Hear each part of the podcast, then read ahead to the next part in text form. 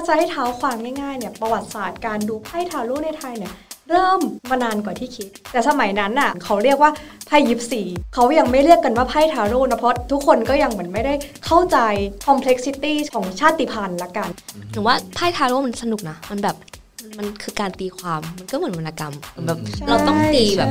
มันต้องตีทั้งจากแบบ personal experience ด้วยส่วนหนึ่งแล้วก็รูปของตัวไพ่ส่วนตัวอย่างที่อาจารย์พลอยบอกว่าแต่ก่อนเรียกว่าไพ่ยิปซีเนาะซึ่งซึ่งจริงๆแล้วว่ามันมันไม่ได้ผิดที่เราเป็นคนเริ่มอ่ะฝรั่งเป็นคนเริ่มผิดเพราะเขาเชื่อว่าไพ่ทาโร่อ่ะมาจากอียิปต์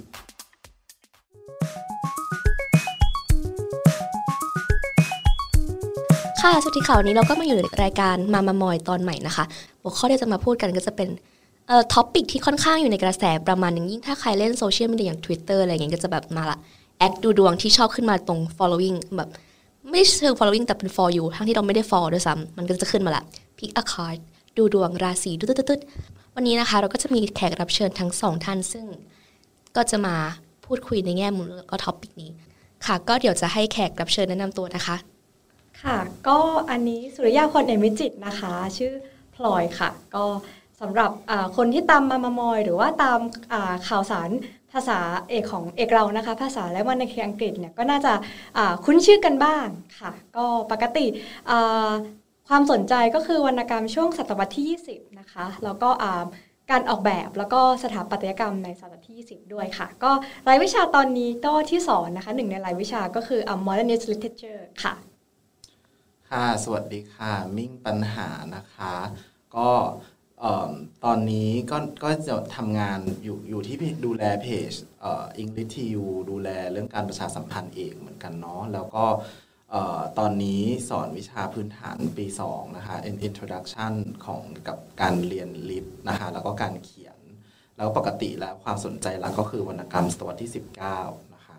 เอ่อก็นั่นแหละเพิ่งสนเพิ่งทำจบปริญญาเอกด้วย Sherlock Holmes นะคะ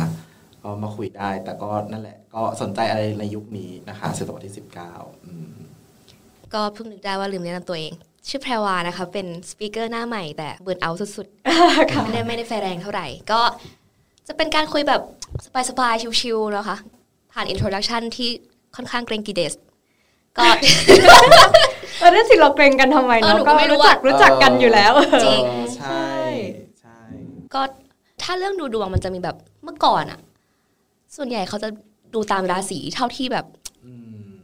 ที่เราเห็นแมสส่วนใหญ่ก็จะเป็นราศีนู้นราศีนี้แต่ว่าเหมือนแบบช่วงนี้การดูดวงด้วยไพ่ทาโร่มันก็ค่อนข้างแมสประมาณหนึ่งเหมือนแบบในความรู้สึกของหนูอ่ะมันค่อนข้างแมสกว่าเดิมมากๆคือครูรู้สึกว่าตอนนั้นทุกคนอ่ะเหมือนแบบกำลังอินเรื่องไพ่ทาโร่แล้วก็มันก็จะอีรู้สึกว่ามันมีเทรนด์มาตั้งแต่ประมาณปีสองปีแล้วเนาะแบบคือเหมือนไพ่ทาโร่มันกลับมาคือมันจริงๆมันมีการดูไพ่ทาโร่ในเมืองไทยมานานมากแล้วว่าใช่คือเราทำเปเปอร์เรื่องนี้เนาะจริงๆอ่าถ้ามีใคร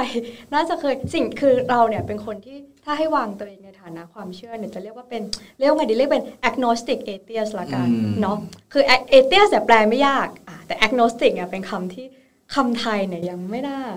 มีอาจินไตยก็ไม่ใช่ไม่ใช่มันก็คือจะแปลสรุปง่ายๆก็คือเป็นคนที่อ่ะเราไม่เชื่อแต่ว่าเราไม่ได้จะมา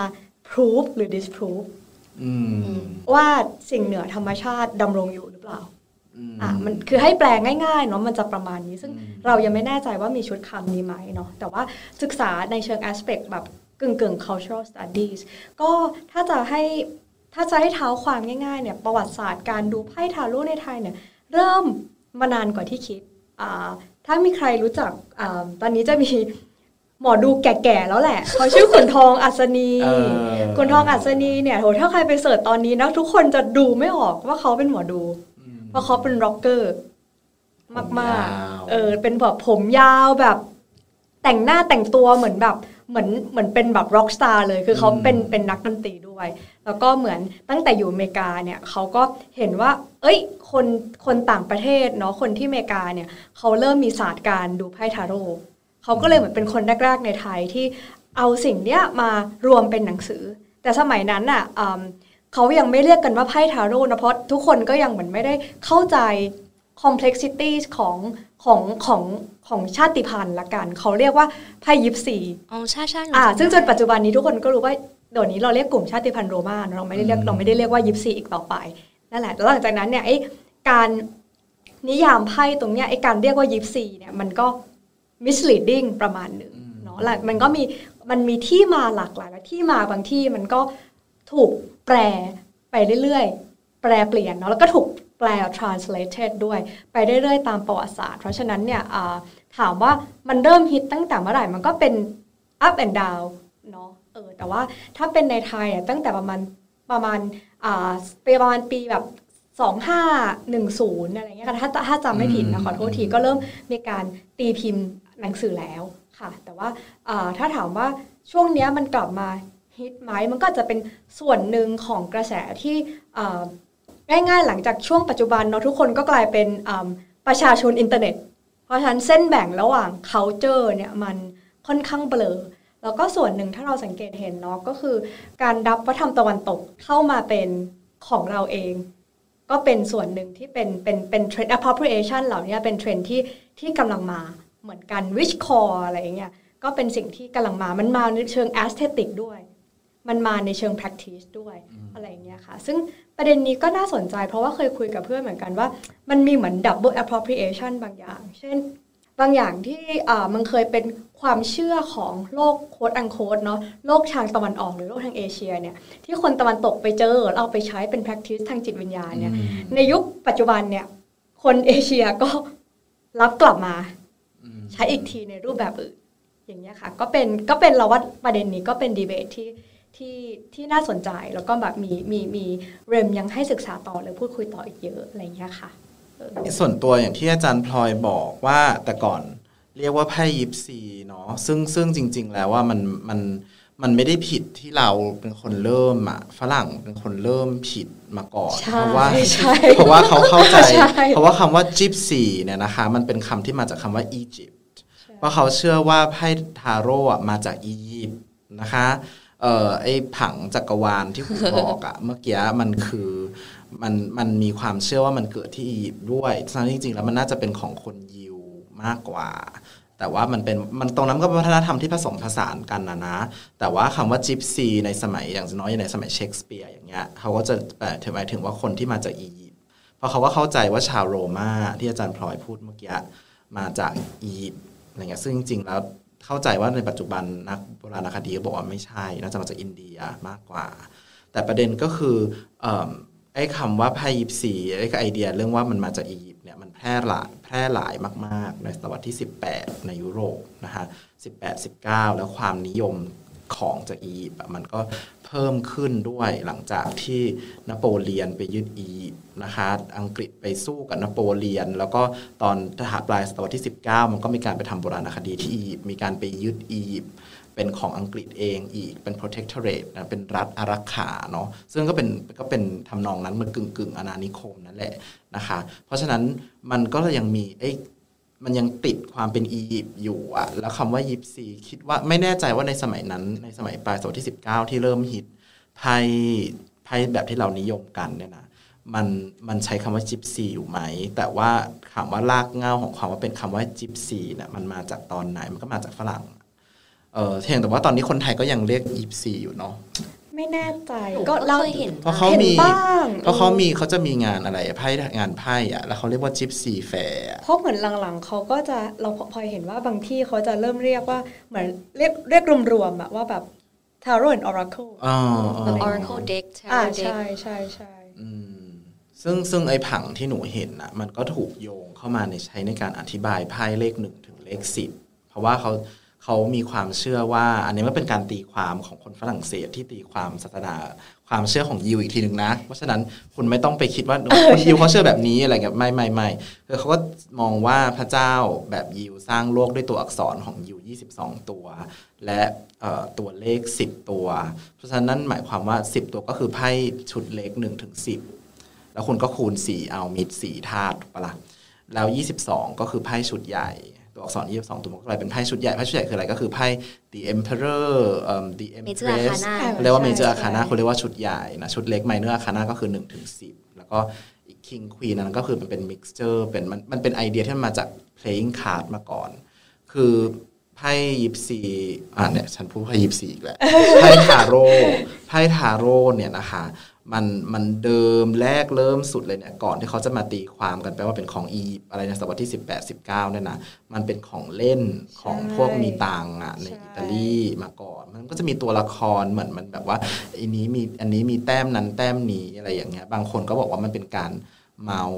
ตระกูลตัวเองอะไรอย่างเงี้ยเช่นมีบ้านหนึ่งไม่แน่ใจว่านามสกุลอะไรในอิตาลีที่ที่เขามีญาติไปบวชชีแล้วก็ตั้งตนจะไปแข่งกับโป๊ปเป็นโป๊ปหญิงซึ่งเป็นธรรมเนียมโบราณ according to her เพราะฉะนั้นก็เลยกลายเป็นไพ่ high priestess ซึ่งแต่ก่อนนะชื่อเขาชื่อโป๊ปหญิงนะเขาชื่อ the popes อ่ะใช่ใช่ใช่หรือภาษาฝรั่งเศสคือ la papesse la papesse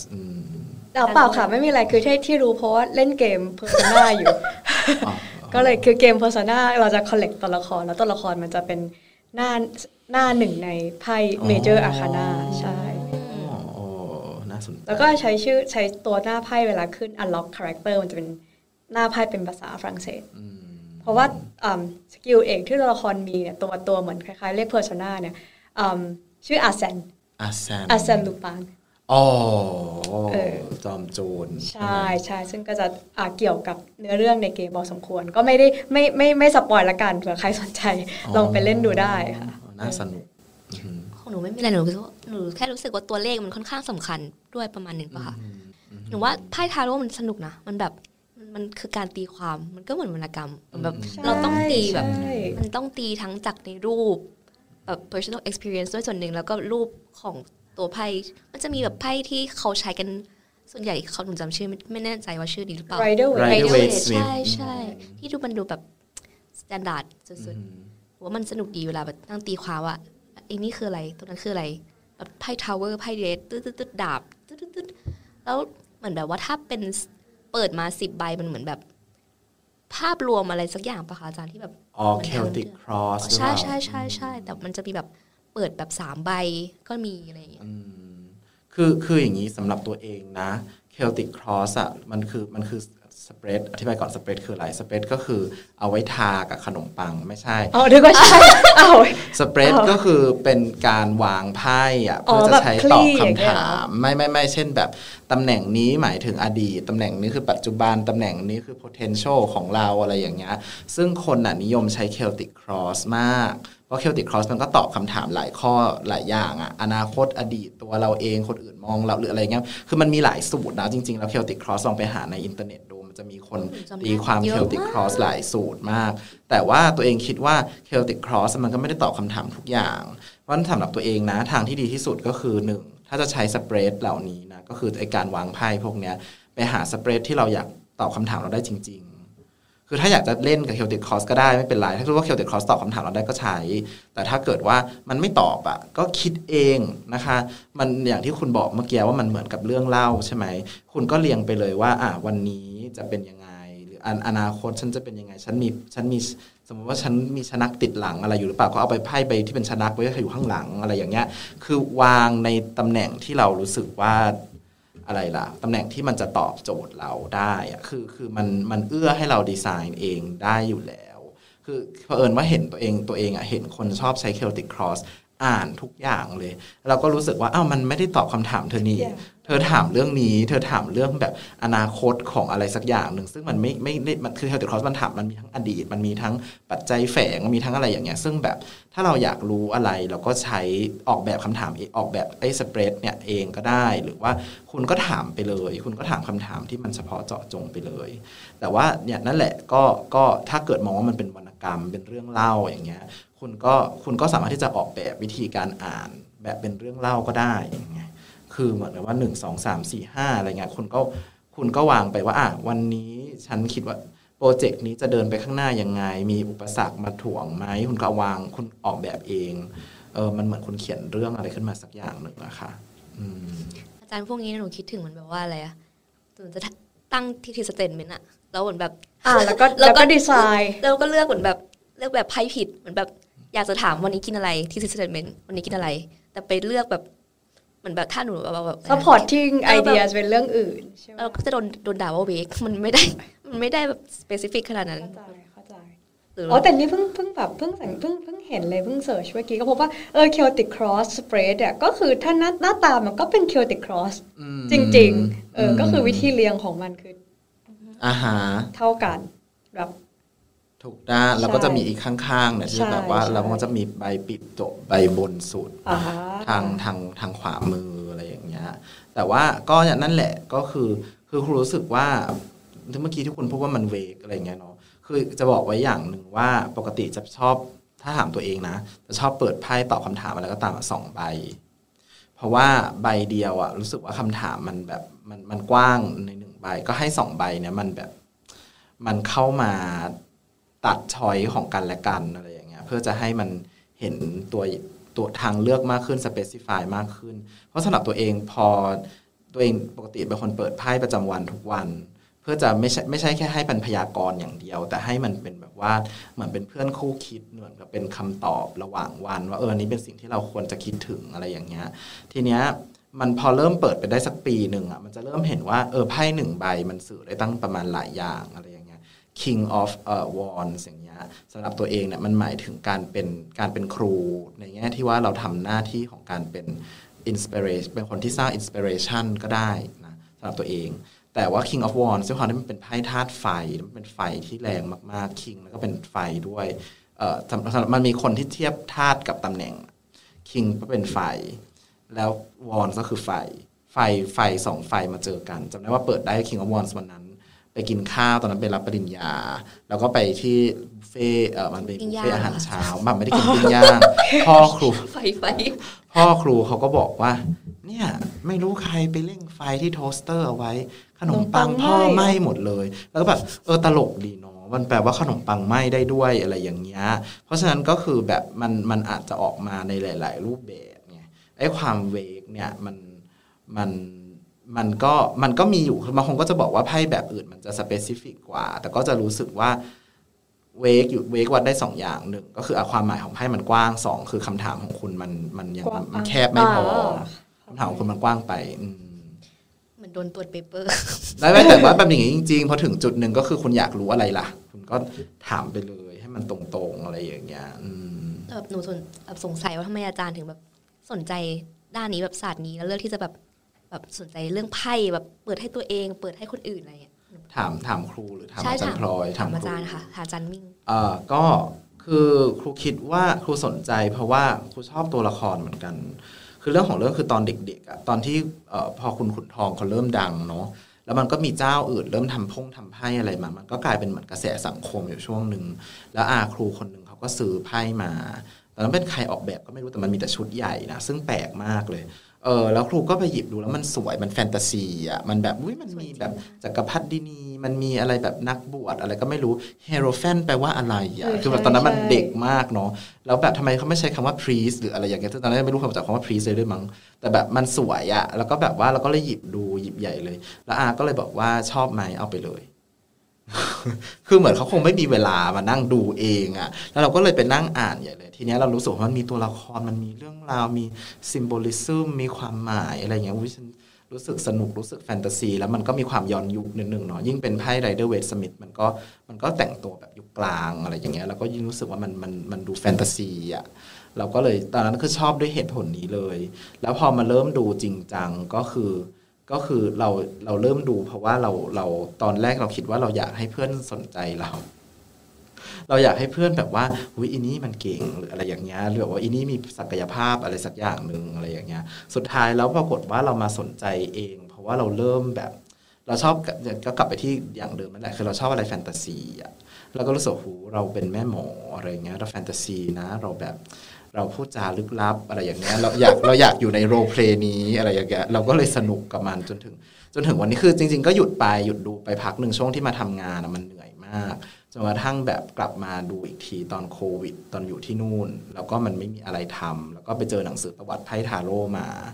ในที่ร้านหนังสือเก่าโดยบังเอิญแล้วเราก็ส่งวิอยากอ่านก็เลยมาอ่านแล้วเลยกลับมาตอนนี้ก็เลยจนถึงวันนี้ก็เลยยังดูอยู่ยัง practice อยู่แต่แบบหนูสงแบบอ่ะหนูสงสัยไปเรื่อยเลยจนหนูจำได้สุดแต่แบบดูให้คนอื่นอ่ะหนูว่ามันเป็นอะไรที่ยากเพราะเราไม่ได้รู้ทุกแง่มุมในชีวิตเขาแล้วอยู่ดีเขาก็โพล่งคำถามฟึบขึ้นมาแล้วหนูแบบ จะตีความหน้าไพ่ยังไงให้มันพูดไปเรื่อยๆเลยค่ะอุ้ยมันหนูเขียนเปเปอร์เลยหนูจะพูดจนกว่าเดี๋ยวเดี๋ยวเดี๋ยวเดี๋ยวคอนวินส์อาจารย์เดี๋ยวเดี๋ยวเดี๋ยวเชื่อในอาร์กิวเมนต์เดี๋ยวก่อนนะหนูมีแค่ สามพัน คำอาจารย์ สามพัน คำมันก็สุดยอดทำได้ดีมากต้องแบบพูดไปเรื่อยๆจนกว่าอาจารย์จะซื้อไอเดียที่ไม่มีอยู่จริงของหนูเราเราเคยสัมเราสัมภาษณ์จริงเราเก็บข้อมูลเยอะมากเลยนะแบบช่วงที่ทำวิจัยสัมภาษณ์หมอดูคนดูดวงละกันไม่ว่าจะเป็นไพ่หรือว่าเป็นอะไรก็ได้เพราะไม่ไม่ไม่ได้กำหนดเนาะจริงๆวิธีการดูดวงมันมันมันมีหลายแบบเนาะวิธีการทำนายอนาคตให้คนอื่นอะไรเงี้ยแล้วคำถามที่เราถามก็หนึ่งในคำถามก็มีคำถามนี้เลยว่าคุณเอา authority อะไรในการอ่านอนาคตคนอื่นเนาะคำตอบที่ได้มันหลากหลายมากน่าสนใจแต่ว่าคำตอบหนึ่งที่เราชอบก็คือสุดท้ายแล้วมันหลายๆคนจะพูดเหมือนกันว่ามันฟังก์ชันในรูปแบบ counselor ก็คือฟังก์ชันในรูปแบบว่าเราเราอ่านไม่ได้อ่านจากไพ่อย่างเดียวแต่อ่านจากไพ่ที่เราตีความและบทสนทนาที่เกิดขึ้นระหว่างเรากับคนที่เราดูดวงให้เพราะฉันแบบกลายเป็นว่าสิ่งที่ต้องอ่านอะมันไม่ได้มีแค่ว่าเปิดมาแล้วเราเห็นอะไรแต่ว่าเราเห็นคนตรงหน้ายังไงด้วยอันนี้อันนี้คือจากจากที่จากที่เราไปลองทำถามกับหลายๆคนมาเนาะใช่เหมือนแบบหนูก็ได้ยินมาว่าเขาดูดวงเหมือนแบบเหมือนแบบ treat หมอดูเป็น therapist ที่มันราคาถูกกว่าแบบ license therapist ก็มีก็มีก็หลายคนก็หลายคนก็มองอย่างนั้นเพราะว่าทุกคนก็น่าจะพอรู้เนาะว่าวิธีการรักษาดูแลจิตใจเนี่ยให้มันเป็นเรื่องยากนะในแง่ที่ว่าเราก็จะเราก็จะเคยได้ยินเคสหลายคนว่าเฮ้ยฉันไปหาจิตแพทย์คนนี้แล้วมันไม่เวิร์กฉันไปหานักจิตวิทยาคนนี้แล้วมันไม่เวิร์กและต่อต่อให้เป็นจิตแพทย์เองเนี่ยเขาก็ไม่มีไม่ได้การันตีนะว่าเฮ้ยคุณมีอาการอย่างเงี้ยคุณต้องเป็นโรคนี้แน่นอนเพราะมันไม่ใช่สิ่งที่มันปรากฏเราไม่ได้แบบมีผื่นขึ้นถูกปะเราไม่ได้เขาเรียกว่าไม่ได้มีซิมทอมทางกายอะค่ะแต่ว่าสิ่งที่ทำให้หมอตัดสินพอได้เนาะขณะจิตแพทย์เราก็ยังเขาก็จะบอกว่าเอ้ยแบบสิ่งที่ผมทำได้ก็คือเก็บข้อมูลนะจากที่คุณนะเล่ามาแล้วผมก็ปฏิบัติต่อเท่าที่ผมทำได้แล้วไปมาสิ่งเนี้ยมันก็ฟังก์ชันไม่ต่างจากวิธีที่หมอดูมีมีปฏิสัมพันธ์กับลูกดวงละกันถ้าใช้คำนี้เนาะก็คือมันไม่ได้เกิดจากการสื่อสารทางเดียวแต่มันคือการพูดและฟังสลับกันไปมาเราคิดว่ามันน่าจะฟังก์ชันอย่างนั้นมากกว่าแต่ยังต้องถามอาจารย์มิ่งว่าตอนอาจารย์มิ่งดูดวงอาจารย์มิ่งหมายถึงว่า uh, practice ยังไง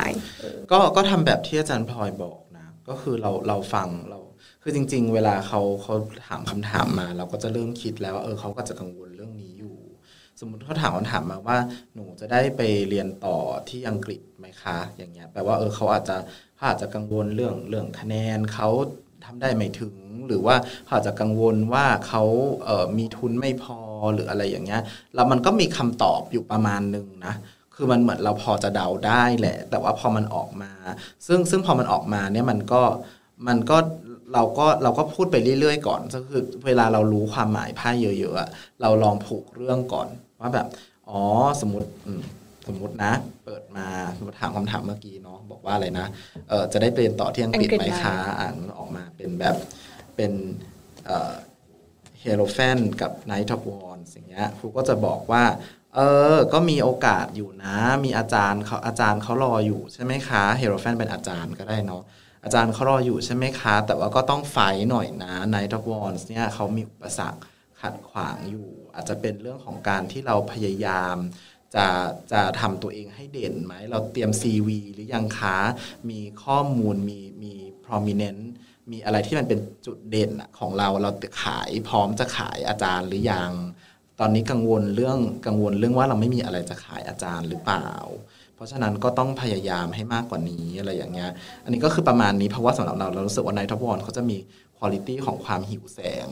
หนึ่งแต่ว่าเราจะไปบอกว่าแม้ตอนนี้หิวแสงอยู่ใช่ไหมคะเนี่ยบิวบิวโปรไฟล์ใหญ่เลยค่ะอะไรอย่างเงี้ยคือจริงก็คือบอกเขาไปว่าทำซีวีไหมตอนนี้อาจจะกังวลเรื่องซีวีหรือเปล่าอะไรอย่างเงี้ยก็คิดว่าอาจารย์รอถ้ามีใบอาจารย์ขึ้นมาเนี่ยนะก็เขาอาจคือจริงๆแล้วเฮโรแฟนสำหรับตัวเองอีกความหมายหนึ่งก็คือการอธิบายหรือการคอนเนค ซึ่งก็คือเขาน่าจะพร้อมที่จะให้เราได้ไปรีเลทกับเขาหรือว่าเราอาจจะมีจุดที่เรายังไม่เคลียร์ในใน proposal ของเราเราต้องไปอธิบายแล้วเราก็ต้องสร้างโปรไฟล์ให้มันเด่นขึ้นอะไรอย่างเงี้ยนี่ก็จะพูดไปเรื่อยๆเพราะมันมีหลายความหมายมากคือคันจะไปบอกว่าเธอน่ะเป็นคนหิวแสงมันก็ไม่ตอบคำถามถูกไหมหรือจะไปบอกว่าเธอน่ะชอบทำงานอยู่ในระบบอยู่ในซิสเต็มใช่ไหมอะไรอย่างเงี้ยเพราะว่าเฮโรแฟนก็แปลบางคนก็ชอบแปลเฮโรแฟนว่าแบบเป็นพวกแบบว่าคอนเซอร์เวทีฟอยู่ในระบบอยู่ในข้าราชการเป็นพวกข้าราชการอะไรอย่างเงี้ยซึ่งไม่เป็นแบบนั้นตัดเสมอไปถ้าเกิดถ้าเกิดว่าเราเขาถามว่าจะไปได้ไปเรียนต่อที่อังกฤษไหมแล้วไปตอบเขาว่าเธอเป็นพวกข้าราชการอะไรเงี้ยมันก็ไม่เกี่ยวไงก็ไม่เกี่ยวเออก็เข้าใจมันก็ไม่เกี่ยวเออเมื่อกี้อาจารย์พลอยจะจะพูดว่าแค่เพิ่งสังเกตเห็นไพ่ว่าแบบเอ้ยนายซอฟวอนจะมันอยู่หน้าอ่าตรีพีระมิดออฟกิซ่าใช่ใช่ใช่เออใช่แต่ชุดเป็นแบบชุดเป็นแบบ fully armor แบบ medieval medieval แต่ว่าชุดข้างนอกเป็นชุดข้างนอกเป็นลายเอ่อลายซาลาแมนเดอร์ที่เป็นสัญลักษณ์ของธาตุไฟตามตำราการแพทย์ตำรายุคกลางอะไรอย่างเงี้ยก็ก็จริงๆแล้วเรื่องพีระมิดเนี่ยมันจะมีคนโหพูดกันไปได้ยาวมากแล้วสุดท้ายเขาก็จะบอกว่ามันเป็นไอเดียเรื่องของการเข้าไปสู่ความจริงอะไรมันเป็นความเชื่อคือเพราะสมัยนั้นเนี่ยเอ่อไรเดอร์ไรเดอร์เวสต์สมิธนะเอ่อมันโตมาจากสมาคมโกลเด้นดอนหรือสมาคมใช่ใช่ใช่ใช่สมาคมเอ่อมันเป็นสมาคมที่เขามีลัทธิทางสปิริตชัวลแบบใหม่นะคะนักเขียนดังๆที่คุณรู้จักอ่ะเขาอยู่สมาคมนี้หมดเลยนะวิลเลียมบัตเลอร์เยตส์นะฮะหรือว่าเอ่ออาร์เธอร์คอนันดอยที่เขียนเชอร์ล็อกโฮมส์ก็เคยอยู่สโตเกอร์ที่เขียนแดร็คูล่าก็เคยอยู่คือเหมือนเขามาลองดูพอมาอยู่แล้วก็ไปอะไรเงี้ยแต่ประเด็นคือสมาคมเนี้ยเขามีความเชื่อว่าไอ้ลัทธิพิธีแบบอียิปต์อ่ะมันแบบมันสุดแสนที่จะนำเราจะนำเขาไปสู่ความจริงแบบใหม่ระเบียบโลกใหม่อะไรอย่างเงี้ยได้อ่ะเอ่อเพราะฉะนั้นมันก็มันก็เลยมีการใช้สัญลักษณ์ของอียิปต์เยอะถ้าคุณไปดูภาพของเอ่อเขาไม่เข้าใจว่าเขาเป็นคล้ายๆประธานสมาคมอย่างซามูเอลแมคเกรเกอร์มาเธอร์สอ่ะเขาใส่ชุดฟาโรห์เลยนะคุณเวลาทำพิธีอ่ะคุณลองไปเสิร์ชชื่อเขาดูนะฮะเพราะฉะนั้นไอ้สัญลักษณ์เกี่ยวกับอีเกี่ยวกับอียิปต์ในในไพ่ทาโร่เนี่ยในชุดนี้อาจจะยังเข้าใจว่าในในชุดในชุดนี้จะมีบ้างนะแต่ว่ามีความเชื่อว่าการกลับไปสู่การกลับไปใช้วิธีทำพิธีกรรมแบบอียิปต์อะไรเงี้ยมันมันค่อนข้างจะจะ powerful อ่ะในตามการตีความของของฝรั่งในตอนนั้นนะต้องพูดอย่างนี้ก่อนนะไม่ใช่อียิปต์จริงๆเป็นอียิปต์ที่ผ่าน interpretation ของคนฝรั่งเศสของคนอียิปต์เอ้ยของคนอังกฤษอะไรอย่างเงี้ยนะคะ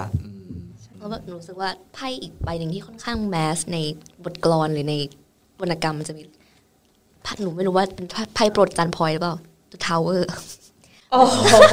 ไพ่โปรดจันพลอยคือ strength เออจริงๆไพ่ไพ่โปรดเราคือ strength เออเพราะว่าความความน่าสนใจอย่างหนึ่งก็คือไพ่ strength เนี่ยเหมือนถ้าเรามองในเชิงภาพจำเนาะหมายถึงไม่ใช่ภาพจำของไพ่นะพละกำลังหรือความแข็งแกร่งเนี่ยเราต้องนึกถึงความเป็น masculine จ๋าๆนึกออกใช่ไหมแบบว่าแบบพลังที่จะทำลายอะไรสักอย่างอันนี้คือสิ่งที่เรามักจะมองความแข็งแกร่งแต่ว่าสิ่งที่เราสนใจคือในไพ่ทาโร่เนี่ยมันในของอ่า Rider Waite เนาะเฮ้ยมันมองมันมัน portray หรือมันวาดภาพของความแข็งแกร่งหรือความแข็งแรงที่เรารู้สึกว่าเฮ้ยมันมันตีความได้เยอะกว่าที่คิดเออเนาะมีไม่แน่ใจแพรวาเคยเห็นหน้าไพ่ไพ่ Strength หรือเปล่ามันมีสิงโตป่ะอ่าใช่ใช่ใช่ผู้หญิงชุดขาวชอบมากพอหนูเห็นสิงโตเราคิดถึงอัสลานอ๋อเราคิดถึงจุ๊มเม่งอัสลานในนาเนียแต่มันเหมือนแต่มันเหมือนจุ๊มเม่งจริงๆเออเราเหมือนจุ๊มเม่งอ่ะมันฟูฟูมันฟูฟูสีทองอ่ะเออนั่นแหละแต่มันทำให้เรารู้สึกเฮ้ยจริงๆแล้วอ่ะมันมี strength มันไม่จำเป็นต้องปรากฏในรูปแบบที่แข็งแกร่งแบบ physically strong อย่างเดียวเนาะมันมีลักษณะแล้วถ้าสังเกตอ่ะวิธีวิธีวิธีการ portray อ่ะมันไม่ใช่ว่าเราไปฆ่าสิงโตนะหรือเราไปแบบเขาเรียกว่าไงขี่มันเพื่อเอาชนะมันแต่มันมีลักษณะกึ่งๆเขาเรียกว่าไง nurturing น่ะหมายถึงมันมีลักษณะของการแบบอบอุ้มดูแลซึ่งเราสึกว่าเฮ้ยมันมันมันตีความได้หลายอย่างอะไรเงี้ยสำหรับเราเราก็รู้สึกว่าเฮ้ยจริงๆไพ่ strength น่ะเป็นเป็นไพ่ไพ่โปรดเราคือหมายถึงว่าเราจะรู้สึกว่าเรา relate กับ relate กับไพ่นี้ในแง่ที่ว่าคือนอกจากเรื่องผมหยิกเหมือนเหมือนในไพ่แล้วเนี่ยก็คือเราจะรู้สึกว่าเฮ้ยจริงๆแล้วแบบมันมีมันเราสามารถ นิยาม strength ในรูปแบบที่มันอาจจะแบบไม่จำเป็นต้องแบบเฮ้ยเป็นคนห้าวคน aggressive เป็นคนดุแต่ว่าเรามีวิธีนิยามแบบโค้ดอันโค้ดเนาะสิงโตในใจของเราได้หลากหลายแบบอะไรเงี้ยค่ะเออ power in gentleness นะเป็นเป็นคำนิยามหนึ่งของ strength ใช่แต่อย่างที่เหมือนที่แพรวาบอกเนาะไพ่ tower ก็จะปรากฏใน popular culture บ่อยเนาะปรากฏในวรรณกรรมก็มีแต่ว่าส่วนหนึ่งมันเป็นเพราะว่ามันเป็นไพ่ที่ความหมายมันแรงเนาะเออแบบปกติเวลาเวลาตัวละครเจอโอเมนบางอย่างคือคือไพ่ tower สำหรับตัวเองเนี่ยมันเป็นไพ่ที่น่ากลัวจริงเพราะว่ามันเชค the foundation มันเหมือนกับคุณเคยเชื่ออะไรอย่างเงี้ยมาแล้วมันพังเลยมันพังแต่แต่ก็อยากให้เชื่อมั่นว่าหลังเจ๋งสุดตามลำดับอะคุณมันคือใบเบอร์สิบหกถูกไหมอันนี้คือเบอร์สิบเจ็ดอืมมันมีสตาร์รออยู่มันเหมือนกับว่าโลกโลกใบนั้นมันแตกไปแล้วแต่ว่าถ้าถ้ามันเป็นไปตามคันลองของมันมันจะมีโลกใบใหม่ที่สวยงามรออยู่อะไรอย่างเงี้ยนะแต่ถ้าว่ากันว่ากันตามเส้นถ้าเกิดมันเดินเป็นเส้นตรงนะคือมันไม่ใช่ว่าทุกครั้งที่คนเปิดทาวเวอร์มาแบบจะเป็นจะเป็นสตาร์เสมอมันไม่ใช่แต่ว่าถามว่าทาวเวอร์มันก็น่ากลัวแบบนั้นจริงๆแต่ว่าในขณะเดียวกันในเชิงในเชิงโหราศาสตร์นะคนก็จะไปโยงทาวเวอร์กับดาวอังคารว่ามันคือการรบอะมันคือพลังที่มันระเบิดออกมาอย่างมหาศาลอะไรอย่างเงี้ยนะหรือจะมองว่ามันเป็นการรบพุ่งกันอะไรอย่างเงี้ยก็ได้บางทีเคยเปิดทาวเวอร์ตอนที่ต้องไปสอนเรื่องสงครามตอนที่ต้องไปสอนเรื่องสั้นกับอาจารย์พลอยที่ที่รู้สึกว่านั้นก็จะเปิดได้ทาวเวอร์มั้งตอนที่สอนดีเรื่องสั้นที่มันมาจากสงครามชื่ออะไรนะ The Blind Man อ๋อ The Blind Man ของอ่า ดี เอช Lawrence อันนั้นก็รู้สึกว่าจะเปิดได้ทาวเวอร์เหมือนกันแล้วก็หรือแบบประกันอุบัติเหตุอย่างเงี้ยก็เปิดได้ทาวเวอร์วันนั้นว่าอาจารย์ทำประกันอุบัติเหตุอย่างคะมีคนมาตามอะไรเงี้ยก็โอเคเหมือนขายตรงใช่ใช่หมายถึงว่าแต่ว่าแต่ว่าคณะเราไม่จำเป็นมันเป็น facility เขาให้ทำเป็นมันเป็นเขาก็จะมาบอกว่าอาจารย์อย่าลืมเซ็นนะคะอะไรอย่างเงี้ยซึ่งจริงๆทาวเวอร์อันนี้คือพูดแบบอันนี้ไม่รู้ว่าเกี่ยวกับวรรณคดีแค่ไหนแต่บอกเฉยๆว่าเวลาเปิดได้ทาวเวอร์ทุกครั้งอ่ะจะแก้เคล็ดมีวิธีคนจะมีวิธีแก้เคล็ดเยอะมากเช่นลงบันไดเอาหัวลงบันไดคือคลานเพราะว่าคุณเพราะว่าคุณเอาหัวลงแล้วไงคือวิธีการแก้คือคุณต้องเข้าใจว่าวิธีการแก้เคล็ดหลักๆของวิธีการแก้เคล็ดก็คือว่า I I have been in that position so it passed อาจารย์ซาดาโกะตอนนี้เป็นคนเออคนเคยดูเคยดูโจนป่ะเออใช่ใช่ไม่ไม่คือเอาหัวลงอย่างนี้ก็ได้แต่ไม่ต้องหงายอย่างนี้หรือว่าหรือว่าเอาหัวเอาหัวลงจากเอาหัวลงเวลาลงจากเตียงเอาหัวลงก็ได้คือคือโอเคเพิ่งถูกคือเพิ่งสอนเบอร์ติโก้มาโดยทุกคนกลัวความสูงทุกคนกลัวบันไดหมดเลยตอนนี้ไม่แล้วก็หรือลบเป็นบวกเหรอจ๊ะหรือไม่หรือไม่ก็เอาเอาเอาหัวลงหรือแบบว่าอีกวิธีหนึ่งก็คือมันคงจะตอกไข่เพราะว่ามัน break break something you need to break something อะไรเงี้ยคือมีอาจารย์ที่สอนตัวเองดูไพ่ที่เป็นเป็นฝรั่งเนี่ยเขาบอกว่าเขาเคยได้ทาวเวอร์กับสิบดาบเป็นไพ่ประจำวันแล้ววันนั้นคือทุกคนต้องขับรถออกจากบ้านทั้งสามีและทั้งเขาเขาก็เลยเตือนสามีว่าแบบเออขับรถระวังระวังนะอะไรเงี้ยคือมันก็ไม่เกิดอะไรขึ้นหรอกแต่ว่าวันนั้นนะมันมันเห็นอุบัติเหตุทั้งวันมันมีความเสี่ยงมันอันตรายมันมี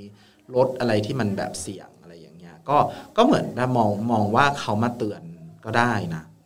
คือมันเป็นไพ่ที่น่ากลัวจริงเราไม่เถียงแต่ว่ามันมีมันมีหลายมีนิ่งมากนะสำหรับเรามันมีอีกมีนิ่งหนึ่งซึ่งหลายคนอาจจะงงแต่ว่าที่บอกว่าตัวอักษรยิวยี่สิบสองตัวตัวไม่ใช่ตัวอักษรยิวตัวอักษรฮีบรูยี่สิบสองตัวสามารถโยงกับไพ่ได้